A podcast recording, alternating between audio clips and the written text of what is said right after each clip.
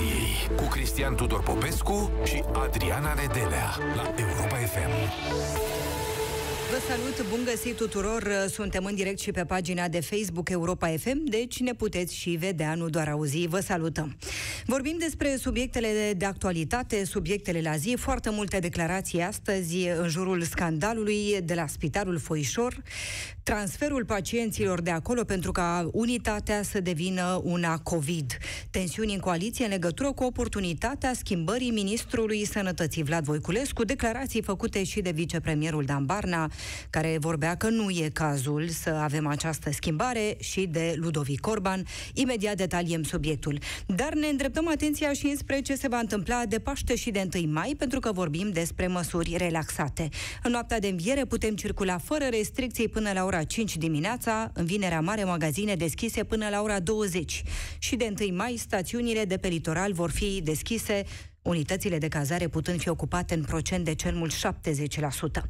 Ne întrebăm și vă întrebăm, sunt corecte sau riscante deciziile luate de autorități de Paște și întâi mai, în condițiile în care am depășit un milion de cazuri de coronavirus și peste douăzeci și cinci de mii de oameni care, din păcate, și-au pierdut viața. Credeți că este, este riscantă această relaxare a măsurilor din pandemie de Paște și întâi mai sau ce alte decizii ar trebui luate de către autorități? Ce veți face voi, de exemplu, de Paște și întâi mai? zero trei șapte doi zero șase nouă cinci nouă nouă este numărul de telefon pe care îl puteți apela pentru a intra în direct cu noi în Piața Victoriei. Gazetarul Cristian Tudor Popescu este alături de mine. Bună seara, domnule Popescu! Bună seara, domnule Nedelea! Imediat intrăm în subiectele de actualitate. Important, cum a fost la vaccinare. Sâmbătă v-ați vaccinat și nu v-ați da. înverzit, domnule Popescu. E, nimic. Da, nimic. Adică veneam să întreb, domnule, îmi faceți cu aer, cum am auzit eu pe net, că nu se întâmplă nimic. Adică nici măcar o înțepătură ca la o injecție obișnuită. Nu s-a fi simțit și eu. Nu, n-am simțit nimic. De ce? Mi-explic. Pentru că acul e foarte subțire al seringii, acelea seringii de unică folosință, e foarte subțire acul și nu, nu e profundă înțepătura în deltoid. Și atunci n-am simțit nimic. Așa, iar după aceea, la fel. Nimic. M-au sunat, mă rog, cunoștințe care mă vezi, băi, că o să te doară, da, o să te doară umărul, o să, să amorțească mâna, o să ai amețeli. Dom'le, m-am străduit, să știți că am făcut eforturi să am și eu un simptom. N-am nimic, absolut. Așa. Însă, uh, ce... Acolo organizarea foarte bună. Uh-huh. Foarte bună. Dumneavoastră ați spus-o.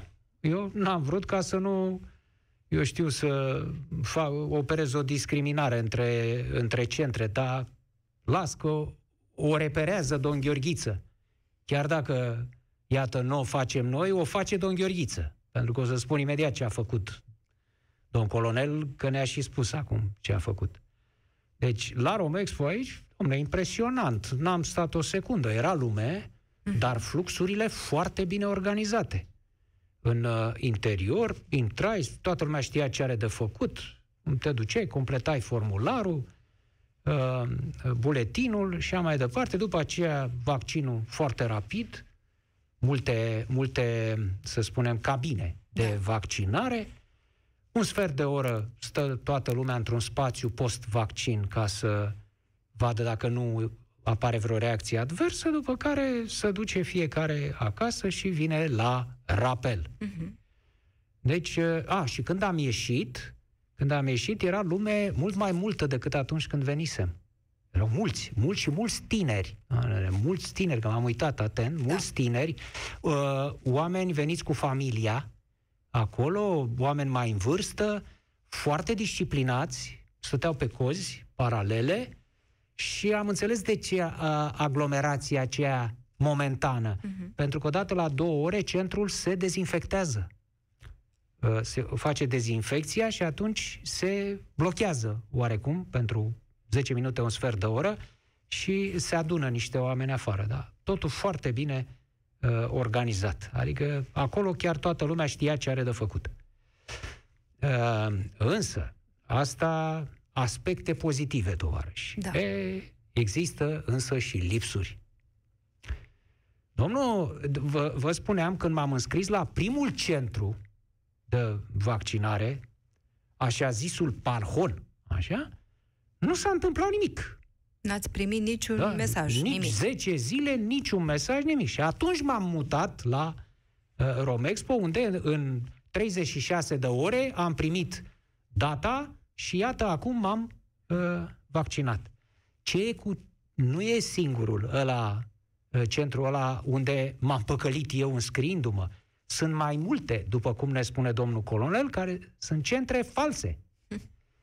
Pentru că uh, centre inactive, care au fost trecute pe listă și oamenii lăsați să se înscrie acolo, în, la centrul ăsta care de fapt nu funcționa, spunându-ne acum domnul colonel Gheorghiță că am zis că e bine să fie listele de așteptare făcute pentru momentul în care vom activa centrele. Hmm? Cum practic sună? Oamenii sta, stăteau, stăteau și stau degeaba. De fraieri și cei care au mai făcut greșeala asta poate că stau de fraieri și în ziua de astăzi. Ei, nu e în regulă ce acest, acest procedeu al uh, comitetului ăsta de vaccinare nu e deloc în regulă. Uh, așa. Uh, cu AstraZeneca ce se întâmplă? Uh, cu AstraZeneca încep prin a... Eu o țin cu rațiunea. Eu țin Gaia, Mațuca, Neață, Prostu, eu cu rațiunea. Altceva nu știu. Bun, am înțeles că există această emoție și aici nu poți să ceri. În, în astfel de momente nu poți să ceri oamenilor în, în mulțimea lor statistică să fie, să alcătuiască o entitate rațională. Nu poți, pentru că nu se întâmplă așa. Primează emoția. Da? Orice ai spune, orice aș spune eu, că sunt... treizeci și patru de milioane de vaccinuri și nouăsprezece morți din cauza trombozei. Da? Adică fenomenelor da. trombotice. Cum să spun eu, există o grămadă de alte situații în viață în care probabilitatea să mori e mult mai mare, de, nu e nevoie să le spun eu, le știu foarte bine ascultătorii, decât acest nouăsprezece din treizeci și patru de milioane. Ce semnificație are? În sfârșit, și care nu e demonstrat nici în ziua de astăzi, s-a demonstrat o relație precisă în care se spune, uite, domnule, de ce au murit ăștia nouăsprezece? Pentru că activează o enzimă, vaccinul, care duce la formarea de cheaguri. Nu, nu au niciun mecanism. Dar... Deci înțeleg pe cei trei sute de mii care au, nu s-au mai, sau s-au retras de pe listele unde urmau să facă AstraZeneca, dar cu încăpățânare și cu speranță și rugându-i să judece, le spun celor care au de făcut rapelul acum la AstraZeneca, cinci la sută văd că la prima strigare acum nu s-au prezentat. Dar totuși, șase mii patru sute s-au dus și au făcut rapelul. Cei care nu se prezintă la rapel acum sunt într-o situație foarte proastă, stimație, în cea mai proastă situație, stimație Europa F M, pentru că nu pot face, am primit întrebări de felul acesta pe net, dom'le, ce facem dacă vrem să facem cu alt vaccin? Rapelul după AstraZeneca, răspuns, nimic. Nimic. Da. Nu se poate face cu alt vaccin, nu avem, în clipa de față nu există uh, o bază științifică, nu există proceduri în România pentru așa ceva, nu. Deci nu se face și atunci, uh, nefăcând cu AstraZeneca, treci pur și simplu, dacă dorești să te vaccinezi în continuare, pentru că există ceva și mai rău, și anume să nu vrei să te mai vaccinezi cu nimic și să aștepți să te îmbolnăvești în condițiile de contagiozitate pe care le vedem acum ale tulpinii britanice predominante în România, așa avem uh, media de cinci mii de infectări pe zi și uh, avem uh, vârfuri de morți și de infectați în uh, A T I în clipa de față. Deci, din nou, un, un calcul simplu ne arată că probabilitatea de a muri în clipa de față din, de COVID este de, nu știu, decât de zece ori mai mare, cel puțin de zece ori mai mult, nu? Decât în, în cazul acestor trombi, acestor tromboze de undeva de prin Europa, nu din România. În România, în patru sute de mii de vaccinări cu AstraZeneca, la prima tură, nu a fost înregistrat niciun astfel Așa. de caz. Iar în lume nu a fost înregistrat la tura a doua, la tura a doua, nicăieri în lume nu avem un accident trombotic. Deci cei care n-au făcut la prima deci, doză... dacă n-au avut probleme la prima, măcar atât să da. ia în considerare, șansele sunt nule, practic, să aibă vreo problemă la, la această, la rapel. Deci, eu sper ca totuși rapelul să-l facă cetățenii, fiecare vaccin făcut e un, un bun câștigat pentru noi toți, iar cei care nu mai vor, cei care s-au retras de pe liste, să se înscrie, cu prima doză, să se înscrie la alte vaccinări, la, cu vaccinarea da. cu alt vaccin. Cei, iar cei care nu vor face rapelul acum, vor refuza să facă rapelul cu AstraZeneca, vor pierde cel puțin trei luni.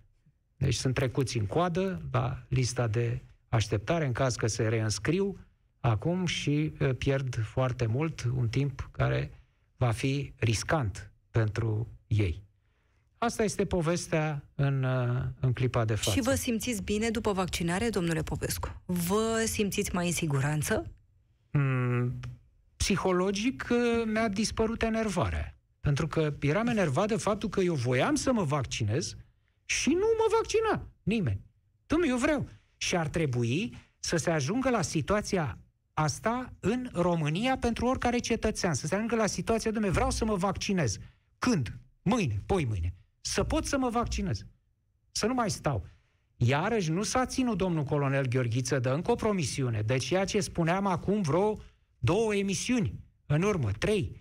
Spuneam că nu-i normal, atunci când stăteam ca fraierul la centrul la fantomă, nu-i normal să nu ți se spună când te scrii, înscrii pe lista de așteptare, având toate datele centrului respectiv, adică rata de, capacitatea de vaccinare, numărul de persoane înscrise din diverse categorii, un algoritm simplu aplicat acolo îți poate spune cu estima, estimativ, da. cu o aproximație de plus minus trei zile, să spunem, data la care vei fi vaccinat.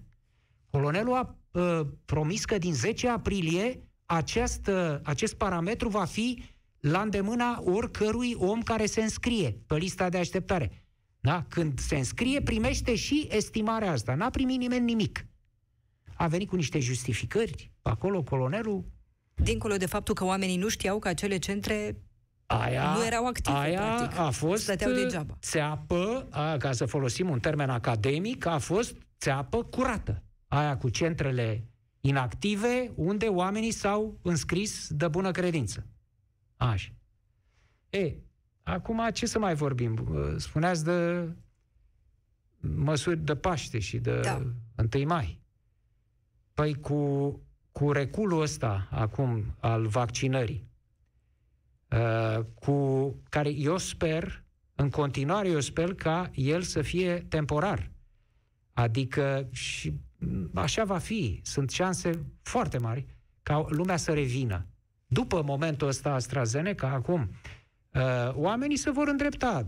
Dacă se aduc, acum aud că se aduc cinci sute și ceva de mii de doze de Pfizer, vine și Johnson and Johnson, deci se vor îndrepta spre alte vaccinuri. Acum doar câteva sute de mii pe lista de așteptare. Da, e Puțin. momentul ăsta din pricina retragerii AstraZeneca, dar în continuare, gândiți-vă, ce, luăm în considerare posibilitatea ca noi, românii, să nu ne mai vaccinăm?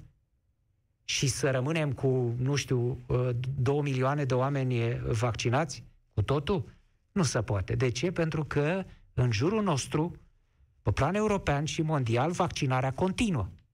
Și nu o să rămânem noi. Vine vara, Vin vrei să pleci. Da. da. Vrei și tu o Grecie, o Turcie, vrei ceva. E, nu merge. Nu merge clar. Deci, vaccin, trebuie să prezinți dovezi, vaccinul te ajută foarte mult, îți crește mobilitatea. Deci nu o să poată să rămână oamenii blocați în emoția AstraZeneca. Dacă nu este ceva decât o emoție mediatică. Gândiți-vă ce, ce știri mai circulă despre alte vaccinuri, care însă n-au fost uh, pompate, n-au fost, uh, cum să spun eu, alimentate în felul ăsta, cum s-a întâmplat cu uh, AstraZeneca. De pildă, vaccinul chinezesc, domn. Că sunt mulți, au fost mulți și aici la... Mm-hmm.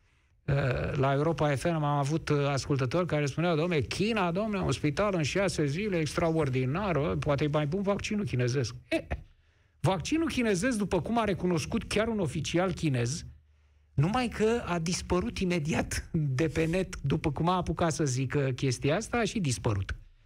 După cum funcționează acolo și infectările, știți? Adică ăla, contoarul de infectări funcționează așa. unu, o persoană infectată, zero. unu, zero. Acolo e ordine în China, nu ne jucăm. Da? E, uh, vaccinul chinezesc are, la prima doză, uh, fenomenala uh, eficiență, zero. Zero. Deci nu face nimic, e apă chioară. Apă chioară. Iar la a doua se pare că s-ar apropia de un cincizeci la sută. E de comedie aici. Vaccinul chinezesc, vaccinul Sputnik, tocmai a omorât patru oameni. I-a omorât el, i-a omorât altcineva în Rusia. În Rusia nu e așa o mare problemă să omori oameni. Da? Mai ales de către stăpânire. Dar au murit, în urma vaccinului, au murit patru oameni acum. Da? Această știre nu e vehiculată atât de puternic pe cât a fost vehiculată cu transparență, vedeți deosebirea. Pentru că țările civilizate... Europa au dezavantajul de a fi transparente, democrate și transparente.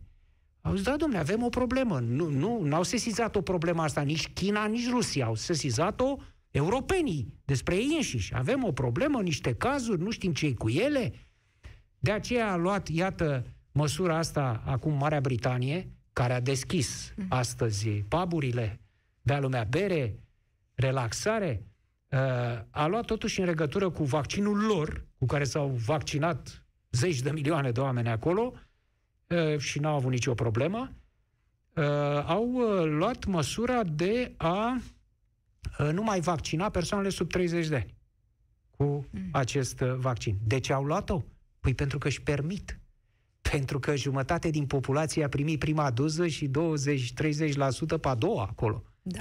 Deci au, în momentul de față, un grad de imunizare mare al populației și își permit să nu mai dea vaccinul ăsta. Nu sunt uh, cu cuțitul la gât, cu cuțitul la os acolo. Și atunci își permit. Sunt alte țări care au pus alte bariere. cincizeci, cincizeci și cinci, șaizeci de ani doar deasupra să se facă cu AstraZeneca. Uh, aici uh, are sens decizia Comitetului uh, uh-huh. de vaccinare de la noi, dar nu impune niciuna din astfel de restricții. Știți de ce? Pentru că nu avea niciun sens. Adică dacă spunea acum Gheorghiță sub treizeci de ani nu mai vaccinăm cu AstraZeneca, se înmulțeau cei care voiau să se vaccineze cu AstraZeneca peste treizeci de ani? Sau dacă puneai bariera la șaizeci de ani, ăia peste șaizeci de ani veneau într-o veselie, e, dacă nu mai e sub, sub șaizeci, noi ăstea peste ne ce să ne vaccinăm. Evident că nu. Și atunci e corect să nu iei niciun fel de măsură în direcția asta, pentru că oamenii oricum, iată, că nu mai fac. Mulți dintre ei nu puteai să modifici cifra asta și rămâne să vedem cum se va modifica atitudinea oamenilor în timp. Și rămâne această problemă a lui întâi iunie, ziua care să fie ziua eliberării, da? Cum era înainte de optzeci și nouă, douăzeci și trei august, așa, de sub jugul antifascist, aici, de sub COVID, la întâi iunie. Să-i o spună lui Mutu, domnul Cîțu. Deci despre ce vorbim? Adică avea, are atâtea probleme acum cu vaccinarea, are, se apucă să dea din considerente de populism politice, se apucă să dea relaxările astea de întâi mai și de Paște și spune că se discută, aud că se discută acum la guvern dacă să fie cu mască pe plajă sau nu. Da. Adică vă dați seama că o să umble după oameni pe acolo, să le... pe plajă, să pună... Evident că va fi o, o veselie generală acolo. N-ai ce să faci. Și mai e și Foișorul. Da.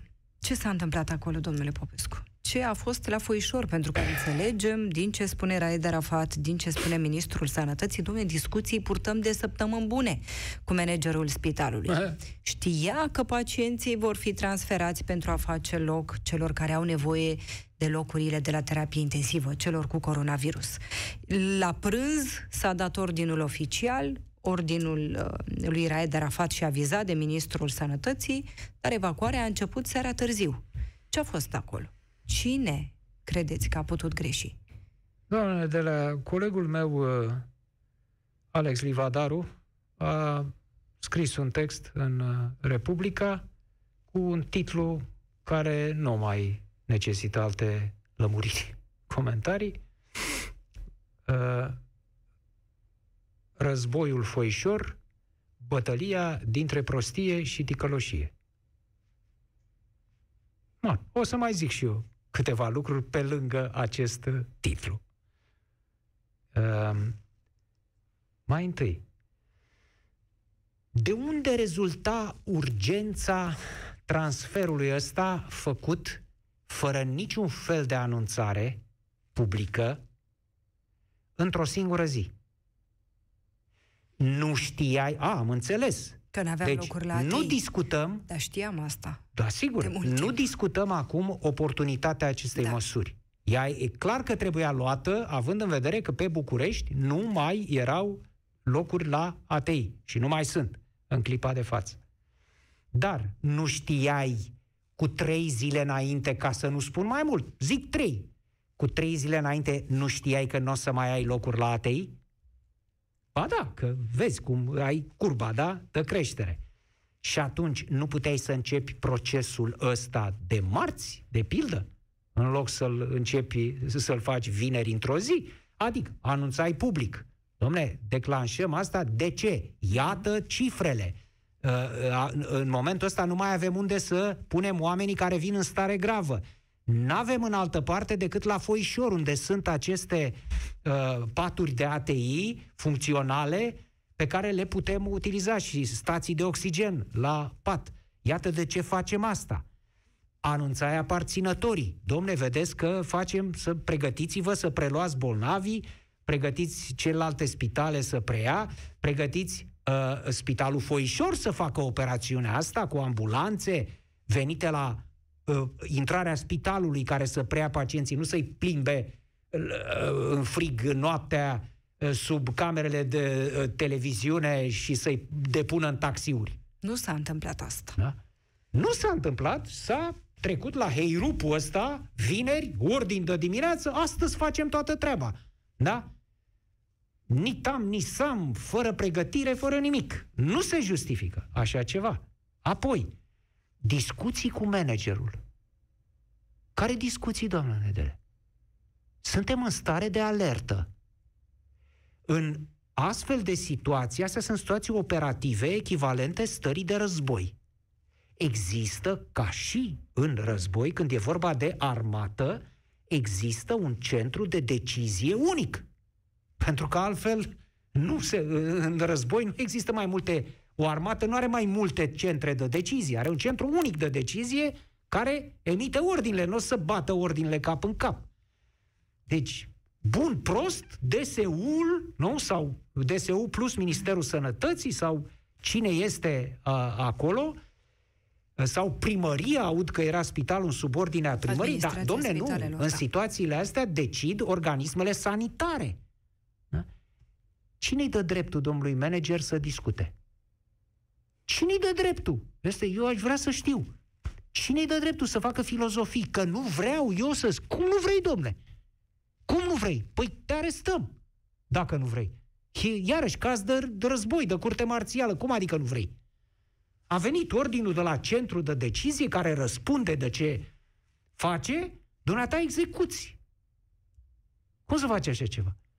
Bun, deci discuții cu managerul care iar nu înțeleg de ce a fost nevoie să aibă loc, a ajuns la ora nouăsprezece, nouăsprezece și treizeci și au avut loc discuții, ordinul, că a venit, că n-a venit, că nu știu ce, ai ajuns la nouăsprezece și treizeci, păi atunci orice minte rațională spunea stop. Preluăm de mâine. Stop, mâine dimineață, nu ne apucăm noaptea acum să mai scoatem oamenii în frig afară, n-avem mijloace necesare, n-avem, stop, mâine dimineață. Ne retragem cu toții, rezolvăm în cursul nopții, serii și nopții, rezolvăm cu managerul, așa, rezolvăm cu uh, logistica și cu pregătirea și mâine pe lumină, fără uh, imaginile alea grotești de coșmar, uh, rezolvăm problema. Nici asta nu s-a făcut. Și problema, și finalmente, doamnă Nedelea, problema poate cea mai mare, după umilința asta la care au fost supuși, groaznică la care au fost supuși oamenii, pe, transportați pe târgi acolo sub, sub camerele de televiziune, în condițiile acelea, ce să mai vorbim? După această uh, umilință mai urmează o bătaie de joc. Și anume că nu va fi sancționat nimeni. Nimeni, stimați europeni. Deci pentru tot ce am văzut cu toții acolo, nimeni nu va da socoteală. E, de ce? Din pricina încârligării politice. Nu vrea să cedeze niciuna dintre părți. Dom'le, dacă nu-i nu-l dați, nu-i dați pe ai noștri afară, nu-l dați nici pe al vostru. Asta e, nu cedăm. E o chestiune de aroganță, de trufie politică. Aici, cum să cedăm, dom'le? Păi ce, noi suntem mai proști? Și din asta rezultă ce vedem. Nicio pedeapsă, nicio responsabilitate asumată, adică un happy end fericit specific românesc. Da? Cum e la noi. Prima grijă, eu nu, eu nu, toată lumea fuge de răspundere. Asta e prima grijă. Nu vezi un singur om acolo care să aibă remușcări, care să nu mai poată dormi noaptea. Domne, sunt vinovat pentru că, într-o măsură, și eu și alții, suntem vinovați pentru că am adus oamenii în situația aia. Nu, domne, noi n-avem. N-avem stări dostoevskiene aici. Să duc toți să se culce liniștiți. S-a vorbit despre schimbarea lui Raed Arafat, s-a vorbit din nou despre schimbarea ministrului Sănătății Vlad Voiculescu. Vicepremierul Dan Barna spune că nu se pune problema. Nu e un diamant pentru managementul Sănătății Vlad Voiculescu, dar e cea mai bună opțiune pe care o avem acum. Precizând Dan Barna că Vlad Voiculescu a avut probleme de comunicare pentru că muncește foarte mult. E un argument? Păi nu pot să sesizez decât ilogismul acestei ziceri. E cea mai bună opțiune pe care o, o avem acum cine? Dumneavoastră? Doamnă Nedele? Eu? Cetățenii? Uh, guvernul? Nu! U S R Plus e cea mai bună opțiune, zice domnul Barna, pe care o avem cine? Noi, U S R Plus. Adică noi nu avem unul mai bun decât ăsta. Și de unde rezultă că trebuie să pui un ministru uh, politic de la tine? Dacă nu aveți unul mai bun, luați un medic. Dintre atâția medici valoroși, cadre universitare, care sunt în țara asta și care nu sunt membri U S R, și puneți-l ministrul sănătății. Cum poți să vii cu justificarea asta? Că noi n-avem, dacă noi n-avem la U S R, atunci noi U S R nu putem să punem girând o persoană care nu este membru de partid. Da? Deci, vedeți, când te lovești de, de uh, colțuri din astea în uh, țeastă. E picătura care a umplut paharul? E momentul acum să fie schimbat Vlad Voiculescu? Nu comentez așa ceva. Nu vreau să comentez demisii, cine să fie dat afară și așa mai departe. Eu spun un singur lucru.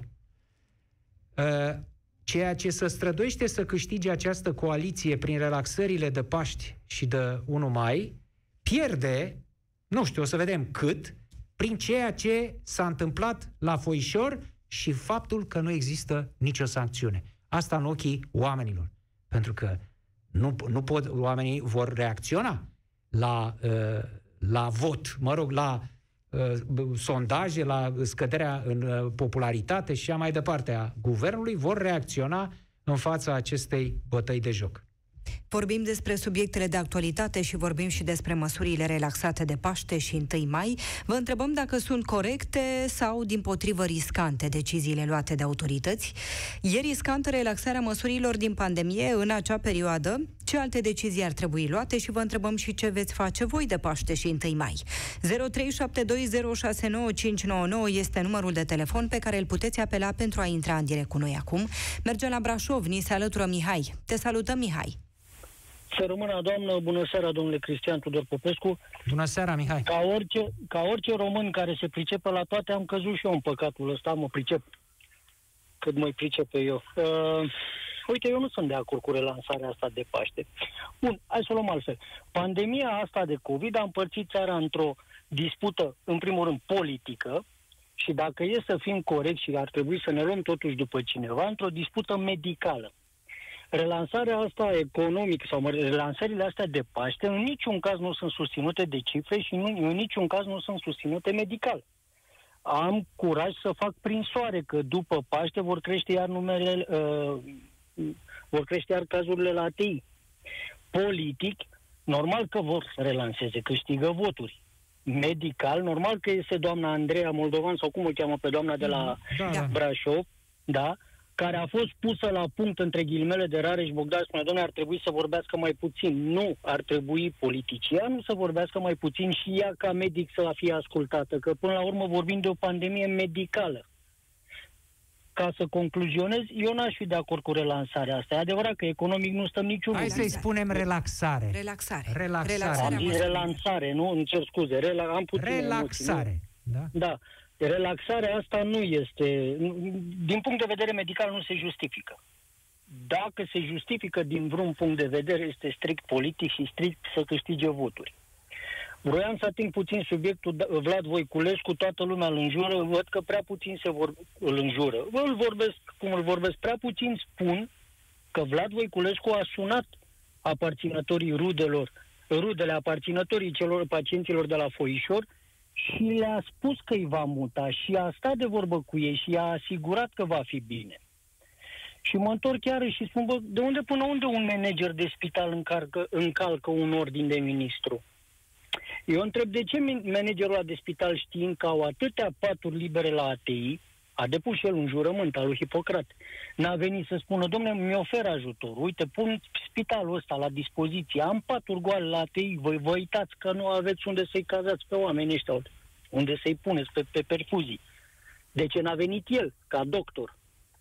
În schimb, a știut să se opună unui ordin de ministru. Eu nu l-aș face atât de vinovat pe Vlad Voiculescu, apreciez curajul lui să se ia la trântă cu ei. Și uitați-vă că toate astea au pornit de când a început să zgândere puțin, să arate niște cifre altfel decât le vroia arătate guvernul. Ce măsuri ar fi trebuit să ia autoritățile de Paște și întâi mai? Eu cred că ar fi dictate cele mai bune măsuri de realitatea din teren, realitatea medicală. Dom'le, suntem pe o creștere reală sau pe o scădere reală. Nu să începem iar cu nu știu ce formule de calcul, când îi auzi, parcă am fi la cine știe ce institut de matematică. Dom'le, este simplu. Ne ducem în sus sau în jos cu boala asta, cu virusul ăsta. Dacă nu ni se aplică, nu putem aplica măsuri de relansare, să fie întrebați medicii, să fie întrebați cei de la A T I din prima linie, și dacă nu se justifică relaxarea asta, domnule, nu ne relaxăm, scurt, indiferent Mihai, că pierdem ce politic. Să facă cei vaccinați cu AstraZeneca sau cei care uh, erau pe listă de așteptare la AstraZeneca în momentul de față? Tu te-ai vaccinat? Asta, a, a, nu, încă nu m-am vaccinat, mă voi vaccina. Am patruzeci și cinci de ani, am lăsat pe cei mai bătrâni ca mine să, să, și mai vulnerabili. Adevărul e că am și o imunitate bună, în zece ani nici măcar nu am răcit. Deci la mine nu e grabă, să zicem. Dar uh, cel mai bun răspuns pentru Astra, vaccinul cu AstraZeneca l-ați dat dumneavoastră, domnule Cristian Tudor Popescu, cel mai logic. Dacă la primul vaccin n-ai avut nicio reacție, ce te face să crezi că la al doilea vei avea? Este cât se poate de logic. Nu înțeleg de ce trebuie să explicăm treaba asta. E logic și este și demonstrat științific cu probe, să pentru că nu s-a înregistrat niciun caz de tromboză la rapel. Românul e recunoscut că nu caută el probe științifice. Știți bine, citesc un titlu de articol și gata, a tras o concluzie. Bă, da, logica elementară de, de, de primată îți spune că totuși asta e logic. Dacă n-ai niciun fel de, de reacție la primul vaccin, de ce mai vorbim de o reacție la al doilea? Este ca explicația care a trebuit să o dea Arafat, dacă vă aduceți aminte. Dom'le, nu există chip în vaccin. Mie mi s-a părut de o penibilitate, de o rușine explicația aia ieșită din comun.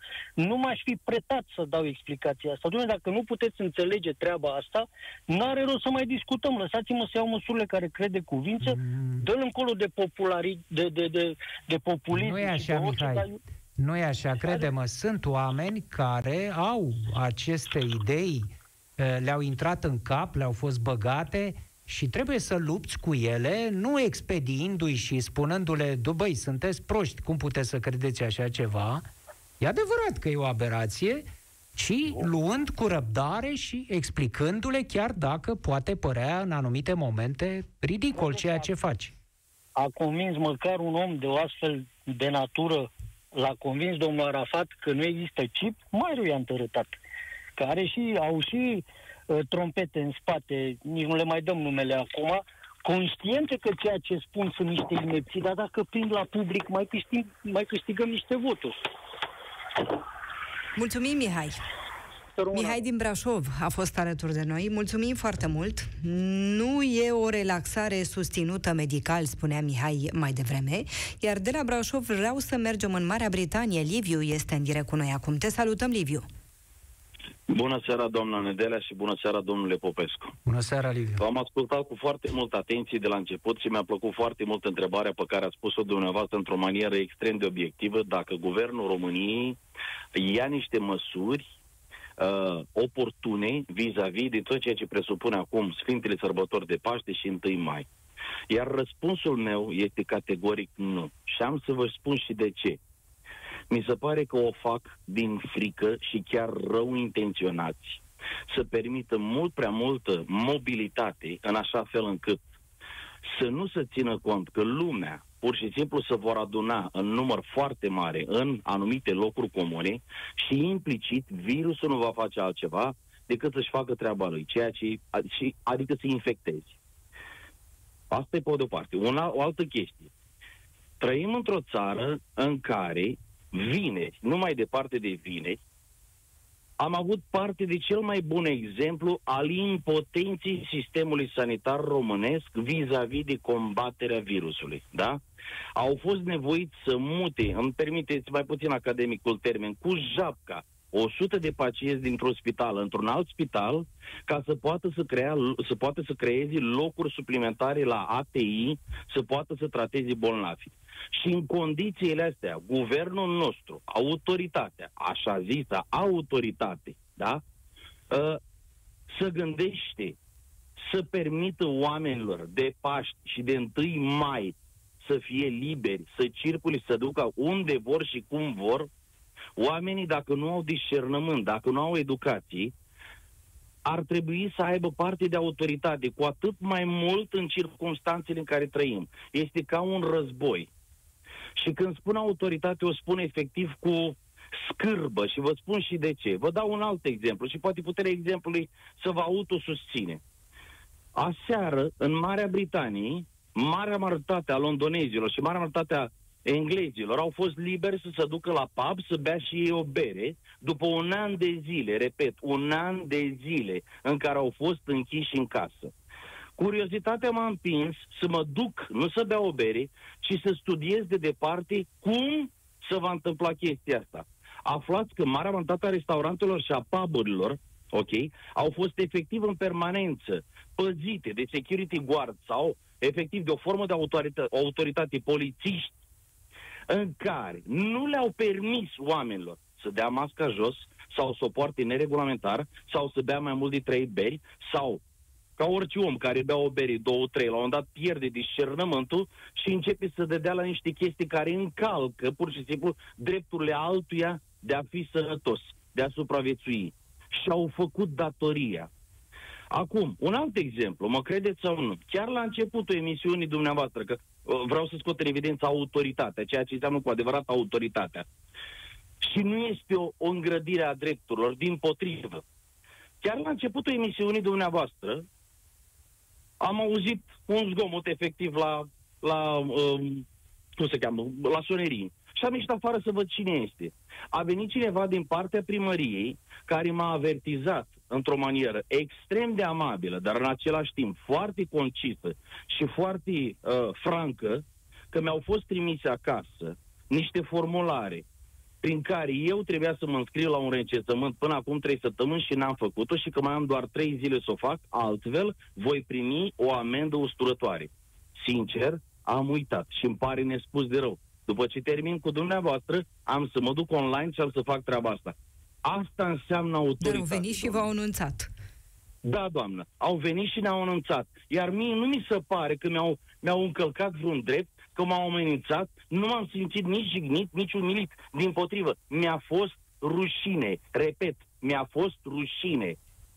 Iar ceea ce se întâmplă în țară este cu atât mai dureros, ca să nu spun rușinos, este dureros, fiindcă eu văd ceea ce se întâmplă și o văd de aici, din Marea Britanie. Îi am pe ai mei dragi, care sunt oameni disciplinați, oameni simpli, care vor să vaccineze, care s-au protejat, care au respectat dreptul celuilalt român de lângă el să trăiască și să fie sănătos. Iar noi nu avem autorități care cu adevărat să-și exprime autoritatea. Nu facem altceva decât niște... Pur și simplu, guvernul nostru nu, fac, nu face altceva decât să se bâlbâie. Iar când am spus la început că sunt rău intenționați, poate este departe termen, dar am ajuns la concluzia că sunt rău intenționați. Nu vor, pur și simplu, să ia anumite măsuri prin care să restricționeze această liberă circulație, măcar pe perioada asta, că noi traversăm un moment extrem de dificil pentru faptul că pierd capital electoral. Nu vor să închidă Horeca, ok, avem probleme economice, înțeleg, dar ce preferăm, să murim sau să salvăm anumite chestii care țin de partea economică a lucrurilor? Fiindcă, într-un final, dacă noi nu reușim să eradicăm pandemia, vom muri cu toții. Ce sens mai are să ne gândim la latura economică? Nu doar, ok? Și nu vor să facă treaba asta, nu vor să pierdă capital economic. Cum? Cei care sunt imprenditori sunt votanți de dreapta și lor le este frică că în momentul în care vor interveni cu adevărat autoritar, ok, vor pierde acei votanți. Nu, domnilor, faceți-vă datoria. Boris Johnson, acum un an de zile, a avut o atitudine extrem de stupidă, extrem de prostească vis-a-vis de virus. În momentul când a fost luat la palme, pur și simplu, de către oameni care cu adevărat știu ce presupune virusul, și când au văzut efectiv cam care ar fi costul și care vor fi efectele pe termen lung din punct de vedere economic, și-a revizuit comportamentul și a început să intervină din ce în ce mai prompt. De-aia am ajuns unde am ajuns. Mâine, poate, o să am și eu norocul, după un an de zile, repet termenul, un an de zile, să mă duc și eu în sfârșit să mă tund, fiindcă până acum am tuns singur chel. Po- tot, poate mâine mă voi duce să-mi spăl și eu mașina, că n-am avut unde. Dar, aminte, restaurante, terase, mall-uri. Este o glumă proastă. Liviu, ca să nu vă rețin. Poți să te, te mai întreb ceva, dar au fost proteste în Anglia?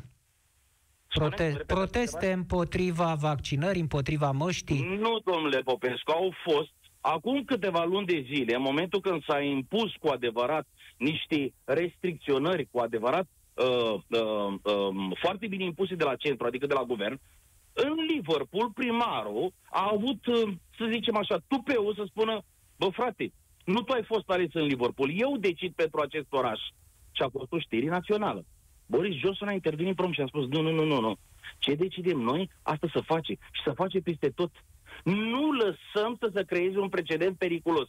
Și nu s-a lăsat, domnule Popescu. Cu mici excepții, când se mai întâmplă ca anumiți tineri să nu poarte mască sau să comporte într-o manieră diferită față de restricțiile impuse, credeți-mă pe cuvânt, autoritatea își spune cuvântul. Iar când spun autoritate, să pleacă de la A la Z, de la îl mai mare până la îl mai mic. Un polițist nu-ți va tolera un comportament în afara legii. Noi încă stăm în afara mall-urilor sau în afara magazinilor, vorbesc de cumpărături elementare, la coadă. Măsura de distanță este un cărucior între noi sau două coșuri și dacă plouă și dacă ninge, te trezești tată la șase ca să te poți duce să-ți faci piața. Da? Nu ne trezim la opt și nu găsim scuze. Vai, m-am dus la muncă, n-am avut timp. Nu există. Îți faci timp. Simți că nu mai ești un om liber, Liviu?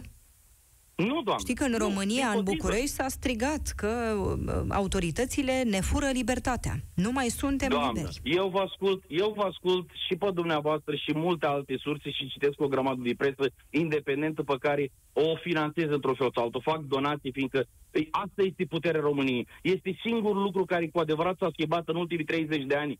În România. Este singurul lucru cu adevărat democratic. Este ceea ce faceți dumneavoastră acum la radio. Dumneavoastră, domnul Cristian Tudor Popescu, Tolontan, Europa F M și tot așa. Ăsta este singurul lucru care cu adevărat îmi este aproape de suflet. De-aia v-am și sunat.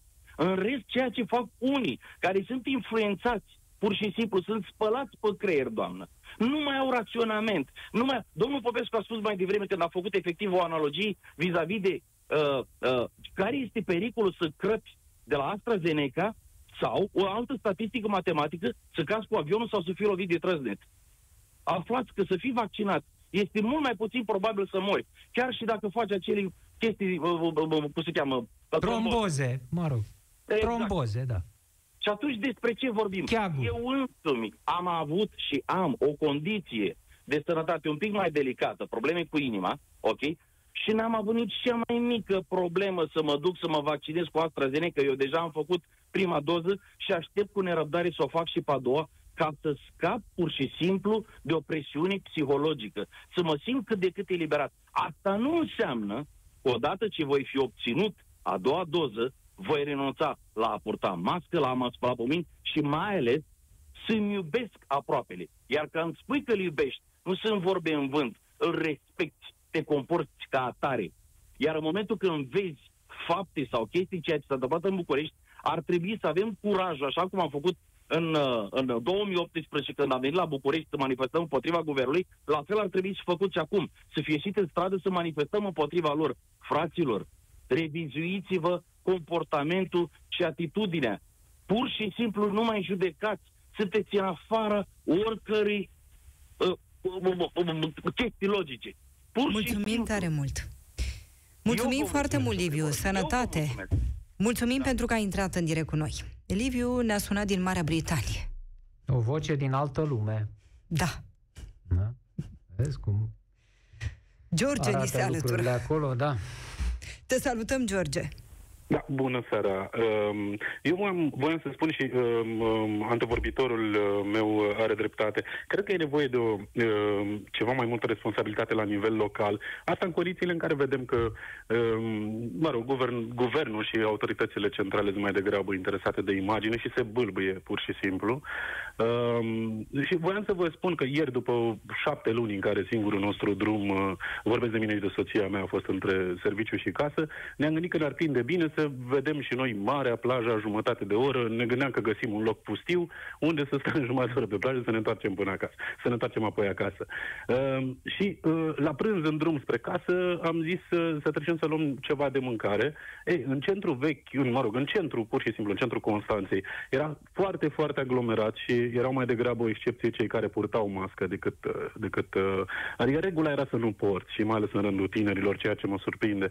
Uh, și nu înțeleg, nu înțeleg care e rolul uh, autorității locale în cazul ăsta și cred că ar trebui pus o presiune mai mare pe autoritatea locală să, să, să țină lucrurile sub control, pentru că tot uh, auzeam în jurnalul de ora optsprezece la, la Europa F M că situația în Constanța e gravă, nu mai sunt locuri la A T I, sunt cinci sute de persoane internate în, în spitale, uh, e, e, e destul de grav și atunci oamenii pe stradă păreau că nu înțeleg uh, gravitatea situației și nu înțeleg de ce ar trebui să poarte mască. Asta și pentru că nu-i întreba nimeni de ce nu poartă. Nu era niciun polițist pe stradă. Toate terasele erau pline. Noi am trecut să luăm ceva de mâncare și a trebuit să mergem să găsim o margine de drum pe unde nu trecea nimeni și să mâncăm o pizza pe care am dat optzeci de lei pe marginea drumului, pe, pe bordură. Că am zis să, să ne protejăm. După care, evident, am făcut șase ore, probabil ați urmărit știrile ieri, pe autostradă între Constanța și București, deși am plecat la ora patru, sperând să nu fac mai mult de patru ore, un drum de două până în... Până... Și, și, și toate astea se leagă, autoritățile totuși nu, nu par să-și facă treaba, nici măcar acești noi politicieni pe care i-am așteptat probabil mulți dintre noi. Nu știu ce face domnul Drulă dacă ia două luni și jumătate să repare niște gropi într-o autostradă, pe, pe autostradă între Constanța și București. Au început lucrările alea în luna februarie, totuși suntem la jumatea lui aprilie. E, Nu, nu, e pur și simplu, autoritățile par a fi definite mai degrabă de inactivitate sau de lipsa deciziei decât de decizie. Și e riscantă Dacă... relaxarea măsurilor de Paște și uh, timp mai? Doamna, uh, domnul Popescu spune așa, are dreptate. Cred că orice restricție luată acum sau de mai târziu sau așa e irelevantă în condițiile în care domnul Cîțu a dat relaxare pe gură când a rostit întâi iunie. Oamenii nu mai... Nu, nu, cei care oricum nu erau neapărat dispuși să respecte regulile, cu atât mai mult nu le vor respecta, nici pe cele pe care o să le dea pe hârtie domnul Cîțu când va fi obligat, probabil, și nu pe gură, așa cum a făcut mai devreme. Deci nu văd, nu văd relevanța unor restricții în momentul ăsta. Restricțiile trebuiau luate mai de mult ca să ne putem bucura, poate, așa cum fac alte țări europene în momentul ăsta, de, de oarece libertate de mișcare când vine căldura mai, mai de adevăratele, așa, în mai, de Paște, de întâi mai și așa mai departe. Bun, mulțumim foarte mult, George. Deci Cu până acum autoritățile relaxează măsurile, dar oamenii nu le vor. Oamenii nu prea-și doresc această relaxare. De la George mergem la Ciprian. Te salutăm, Ciprian. Și oamenii aceștia, mulți dintre ei, că ăsta e paradoxul, sunt votanți ai actualei guvernări. Mm-hmm. Nu sunt din opoziție, ca să zic așa. Cum e, Ciprian? Sunt corecte sau, dimpotrivă, sunt riscante deciziile luate de autorități de Paște și de întâi mai? Să rămână, doamna de la bună seara, domnule Popescu. Te salut. Uh, cred că fiecare dintre noi suntem responsabili pentru cei câțiva metri pătrați din jurul nostru. Asta e cel mai, uh, cea mai eficientă măsură pe care o putem lua fiecare, indiferent că suntem uh, cetățeni sau stat. Însă vreau mai întâi să spun legat de vaccinul AstraZeneca că nu sunt de acord cu dumneavoastră, domnule Popescu. V-am auzit mai devreme spunând că a great uh, decizia domnului colonel Gheorghiță de a nu impune nicio limită de vârstă uh, pentru administrarea vaccinului. Păi uh, suntem doar noi, România și Austria, cam din toată Uniunea Europeană, care nu uh, care n-au restricționat uh, la o limită de vârstă vaccinul. Și din contră, cred că asta a avut un efect uh, și mai mare asupra reticenței față de acest vaccin în România. Am văzut că peste trei sute de mii de oameni au renunțat. În Germania, până acum vreo săptămână, eu vă spun din Germania, până acum vreo săptămână, sau când a fost ultima raportare, au fost treizeci și unu de cazuri de tromboză. Din treizeci și unu de cazuri, douăzeci și nouă au fost la femei sub cincizeci de ani. Apoi, dacă nici măcar pentru categoria aia nu restricționezi, ce, ce semnal de încredere mai poți să dai? Deci, cred că decizia asta a avut un efect de bumerang. Și o vedem, practic, lumea... Și mie unul mi-e teamă de AstraZeneca fiind. Și dacă, dacă se lua hotărârea acum ca femeile sub cincizeci de ani să nu facă AstraZeneca, erați mai liniștit în România? Uh, da, era un semnal măcar de responsabilitate. Și mai e o chestie. Uh, și responsabilitate. Hai să vă explic ceva simplu. La, de, uitați-vă despre ce cifre discutăm. douăzeci și nouă, treizeci și unu cazuri și treizeci și patru de milioane de vaccinări cu AstraZeneca.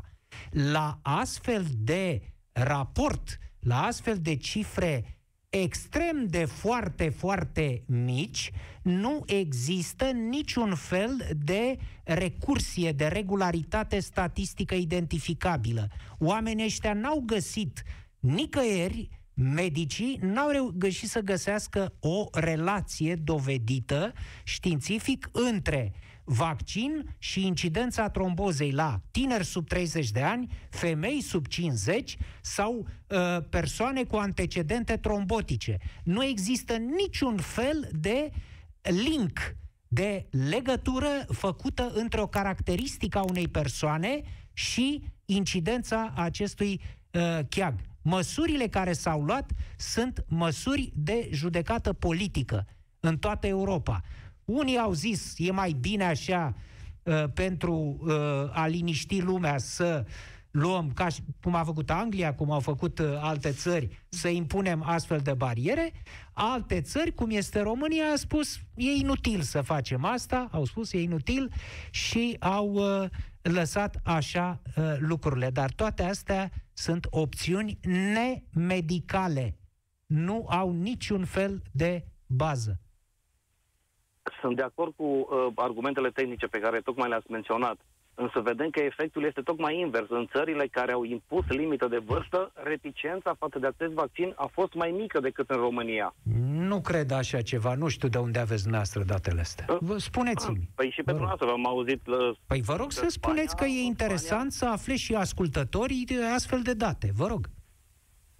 Păi în Spania și în Germania și în Franța reticența încă se, vaccine, se vaccinează la un ritm mai ridicat decât ca în România.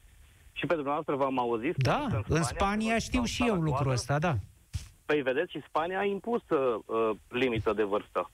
România și credeți că din pricina limitărilor sau datorită limitărilor, bine, după părerea mea, nu e logic așa ceva. Uh, pur și simplu, oamenii și mai... aceia... oamenii aceia din start au luat, de ce nu gândiți și așa, au gândit, au raționat în legătură cu nouăsprezece cazuri la treizeci și patru de milioane și au spus probabilitatea să mor, să-mi cadă o cărămidă în cap când ies pe stradă e mai mare și s-au dus să vaccineze cu AstraZeneca. Bun, și unele țări s-au uitat mai în detaliu și au identificat categoriile și mai expuse la, la uh, tromboze. Și foarte mai, bine. Mai mulți uh, oficiali uh, care uh, au luat așa o atitudine de a, ca și dumneavoastră, de a mai calma spiritele vis-a-vis de AstraZeneca, uh, de exemplu domnul colonel Gheorghiță, uh, Alexandru Rafila, uh, Vlad Mixici, oameni care sunt în lumea medicală, toți au luat o atitudine de a calma spiritele și au venit cu argumente, însă știți ce au în comun toți acești oameni? Niciunul din ei nu s-a vaccinat cu AstraZeneca. Domnul Rafila declara, mi-amintesc foarte bine acest lucru, nu știu cu ce s-a vaccinat până la urmă, dar declara, întrebat fiind cu ce v-ați vaccina, la un moment dat, a spus cu AstraZeneca. Perfect, deci, adevărat. Și a, de, și a cu Pfizer. Nu numai, poftim? Vă rog? Aveți dreptate, așa a declarat acum vreo două luni de zile, dar acum așa. Câteva zile s-a vaccinat cu Pfizer. Nu aveam această informație, a, a, a spus dânsul că s-a vaccinat da, cu da, Pfizer? Da, da. Da, foarte, da. Foarte bine. Și, și a justificat asta prin uh, îndepărtarea de AstraZeneca, prin uh, a, a justificat vaccinarea cu Pfizer? Așa s-a nimerit. Așa uh-huh. s-a nimerit acolo la centru unde am fost.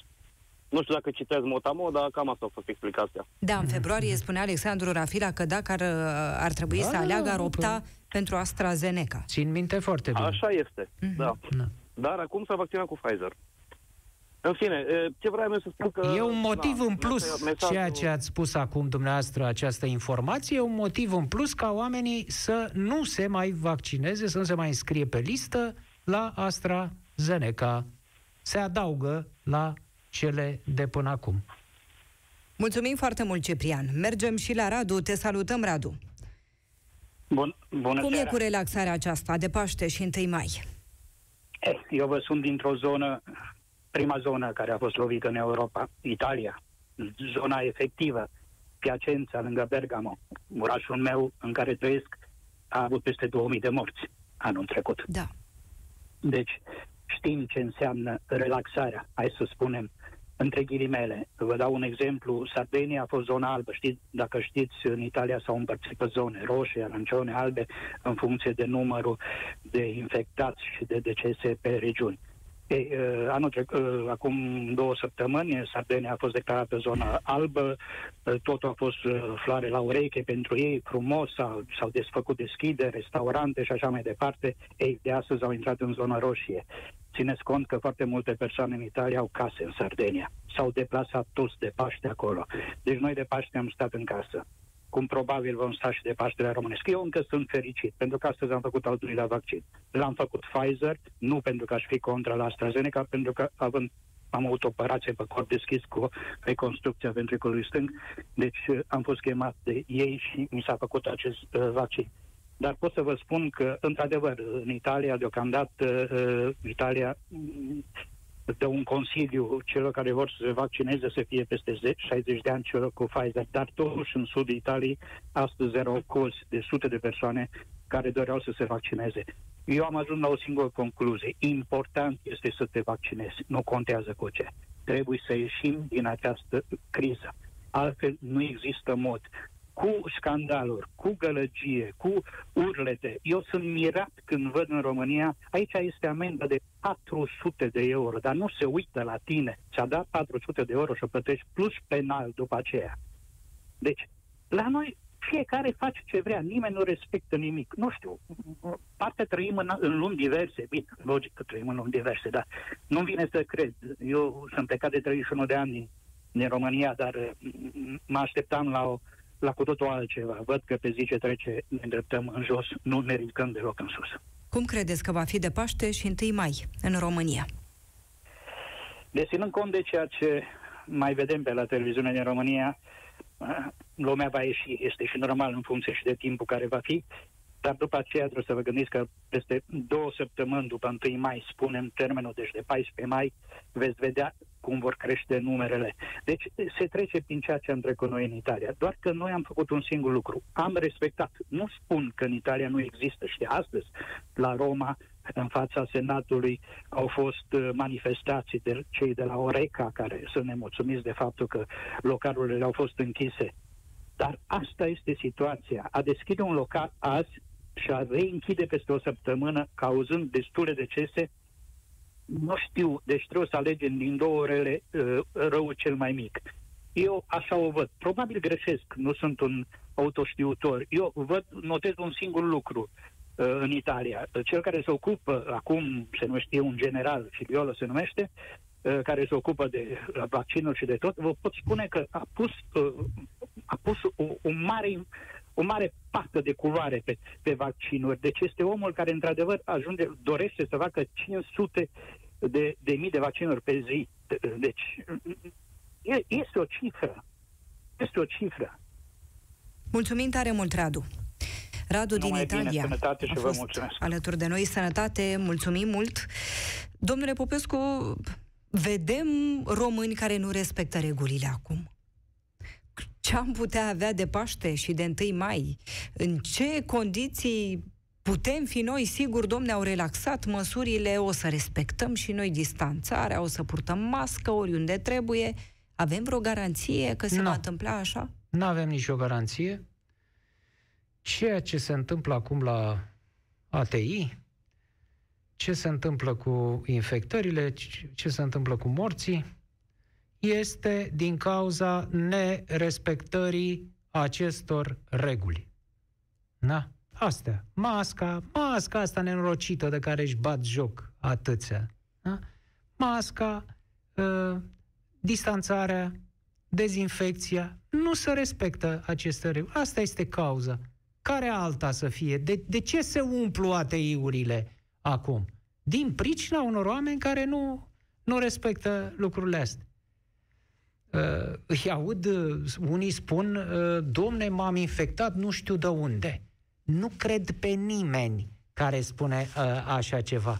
Dacă s-ar gândi puțin, ar constata că în nenumărate situații a fost fără mască, uh, s-a dus, uh, uh, eu știu, a fost foarte aproape de cineva și a stat acolo, a fost într-o adunare de inși fără mască și mai departe. A Pentru că n-are cum altfel virusul să uh, pătrundă la, la tine. Virusul, uh, stimați europene, F M, să, uh, e un aspect foarte important, tehnic aici. Să știți că contaminarea nu se produce instantaneu. Nu? Ca un uh, șoc electric. Pac, pac, a intrat virusul. Nu! Este nevoie de cincisprezece minute în care să te, cel puțin, în care să te afli într-o situație din asta de nerespectare a mai multor reguli, pentru ca să uh, crească suficient viremia, să înghiți suficient virus, pentru a se declanșa boala. Deci nu se întâmplă într-o fracțiune de secundă că uh, ți-ai scos masa și ai trecut pe lângă cineva. Nu! Nu se întâmplă așa. Uh, în legătură cu ce spunea Ciprian, uh, cu uh, hotărârea de a nu interzice nimic da. la AstraZeneca, colonelul Gheorghiță, uh, mai există, Ciprian, un motiv că pe care, de care aș fi ținut și eu seama dacă eram în locul colonelului Gheorghiță. În România n-a fost niciun caz. Da, am și vorbit despre asta. De niciun caz. Pe ce bază să le spun eu românilor că introduc restricția? Eu sunt om de știință. Da? da? Pentru că așa vre... pentru că fac și alții, pentru că așa dă bine. Doamne, n-am niciun caz în România. Deci de ce să introduc? Mm-hmm. Nu am. Și atunci, iar să fie foarte limpede, eu nu spun acum ca oamenii să se înscrie pe lista de așteptare sau să se vaccineze la prima doză cu AstraZeneca. Să fie foarte clar, nu încerc să fac o pledoarie pentru AstraZeneca. Înțeleg emoția, înțeleg presiunea psihică în care se află oamenii, rog doar cu speranță în rațiune să se uh, ducă la rapel cei care deja s-au vaccinat, s-au vaccinat. Nu li s-a întâmplat, întâmplat nimic. Atât.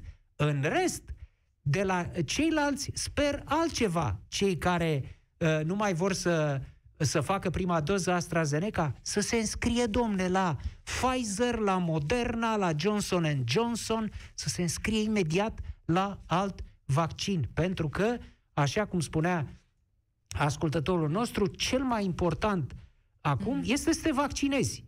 Deci nu, bun, dă-l măsa pe asta AstraZeneca. Haideți la alt vaccin. Să nu stăm pe margine și să ne uităm, pentru că acum e foarte, foarte rău să faci asta. Și dacă nu te gândești la alții, e rău în primul rând pentru tine. Mulțumesc foarte mult, domnule Popescu, le mulțumim mult celor care ne-au urmărit și care au intrat și în direct cu noi. Ne reauzim și ne revedem săptămâna viitoare. Rămâneți pe Europa F M. Piața Victoriei cu Cristian Tudor Popescu și Adriana Nedelea la Europa F M.